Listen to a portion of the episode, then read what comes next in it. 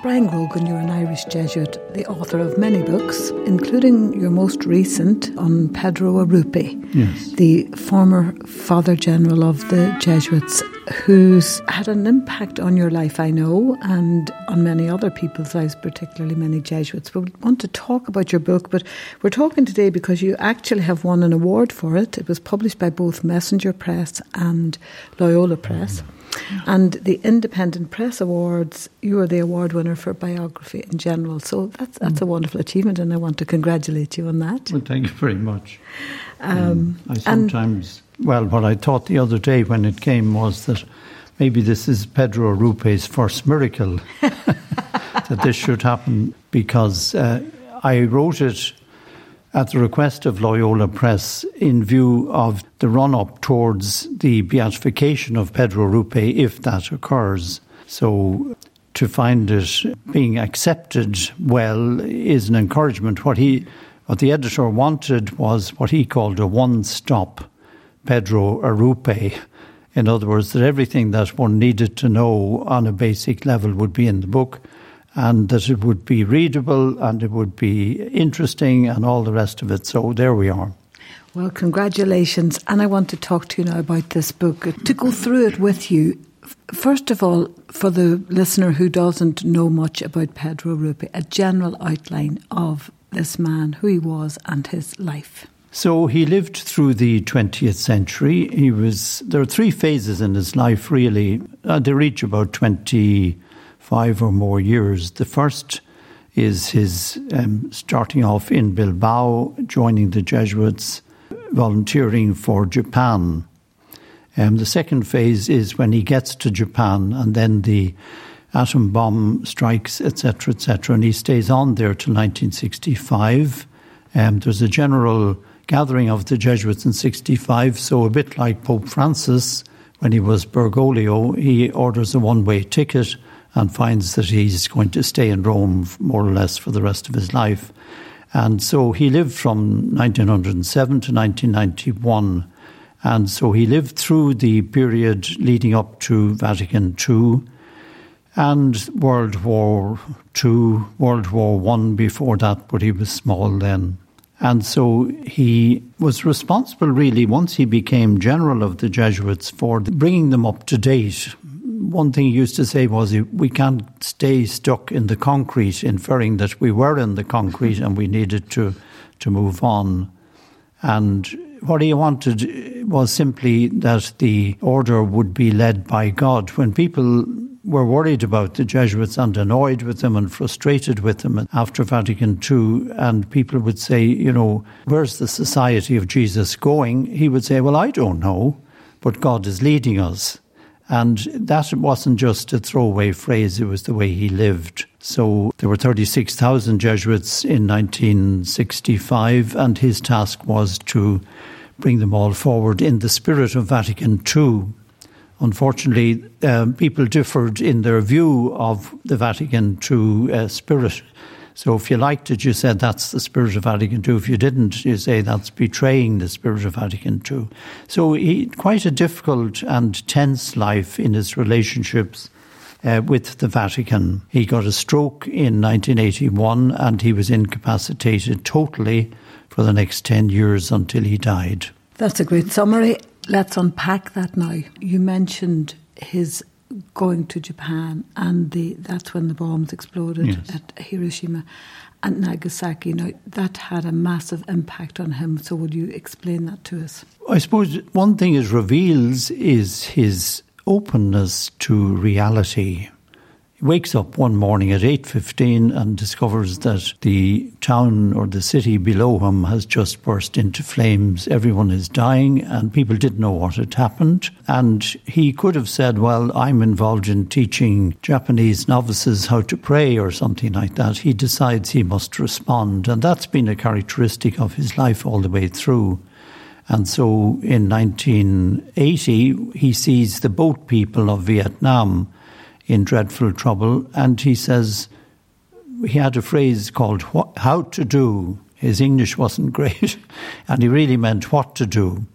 And he started the Jesuit Refugee Service, which is now worldwide wherever there are refugees.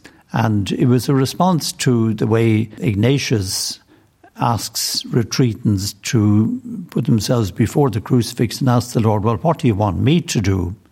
So, anyway, the bomb exploded, and he said, We're going into the city. And the warning was, Don't go near the city because they knew that something awful had happened, but they didn't know even the word radiation at that stage. So, he gathered up people who were still alive and burned some of them in dreadful condition.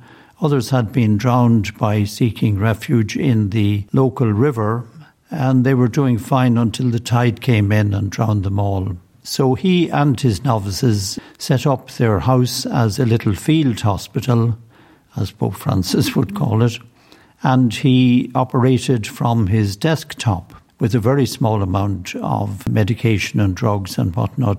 He could do this because he had trained to be a doctor and he was doing very, very well at that until something else came in which made him shift from being a doctor to joining the Jesuits. And that That was connected with his trip to Lourdes in 1926 um, when he was about 20 years old. And because of his medical training, he was allowed in to look at the process for the verification of miracles. And this was totally new to him. And lo and behold, he saw three situations in which miracles appeared to have occurred, and I delineate them in the book. And this made him feel that God was tugging at him in a way that he didn't quite understand or he didn't know what to do. But then it emerged for him that he should dedicate his life to the service of the world in whatever way he could. And the way he found to do that was to join the Jesuits in 1926. What was his attraction to the Jesuits? I mean, there was a lot of things he could have done there, you know, as a call and a vocation. Yes. Why the Jesuits? Well, he was born and brought up in Bilbao in a very comfortable family, and they were very Catholic. And so he um, studied with different religious teachers, and then he came across the Jesuits. And somehow, whatever they were talking about then meant that they weren't stuck in the concrete in that sense. And they made him feel that somehow he might belong there or that they could use him because he knew that, at least theoretically, we were available to serve in the world wherever the greatest need might emerge. And that's how that went. The Jesuits were well known in Spain at that time, so well known that they all got thrown out five years later. And so he knew what being dispossessed or becoming a refugee was, and he landed up in uh, Europe so Why were the Jesuits thrown out? Tell me that in Spain. And what year was that? Was that, that was under 1931, which wasn't far short of the Spanish Civil War and the feeling that the church was over extending itself and uh, poking its nose into affairs that were the properly the affairs of the state. Um, so the church wielded enormous power, and a lot of people were opposed to that. And um, it wasn't the first time the Jesuits had been thrown out for being um, involved in politics, etc. Um, but we went simply because the church in general was in trouble, and that's how that occurred. So back to Japan, he set up the field hospital and obviously must have been a dreadful thing to witness and to have mm. to work through. What impact then did that have on him? Yes, he, he speaks about it um, as a, a moment when history stood still 8.15 in the morning and apparently one can still find the various timepieces used in Nagasaki at the time. They all stopped because their workings melted. So they all stopped at 8.15 and for him, it was a symbolic thing about we can do this to the world, we can make it stop. And he, he was so then dedicated to doing what he could to further the cause of peace in the world so that this kind of thing would never happen again. Of course, it happened again a week later in Nagasaki, and it bit into his heart and made him realize what dreadful things human beings can do to one another. And that he just found himself totally uh, committed to the well being of the world. But it also had a very spiritual dimension to it that he experienced the mystery of God and the mystery of God calling people to work in order to build a better world.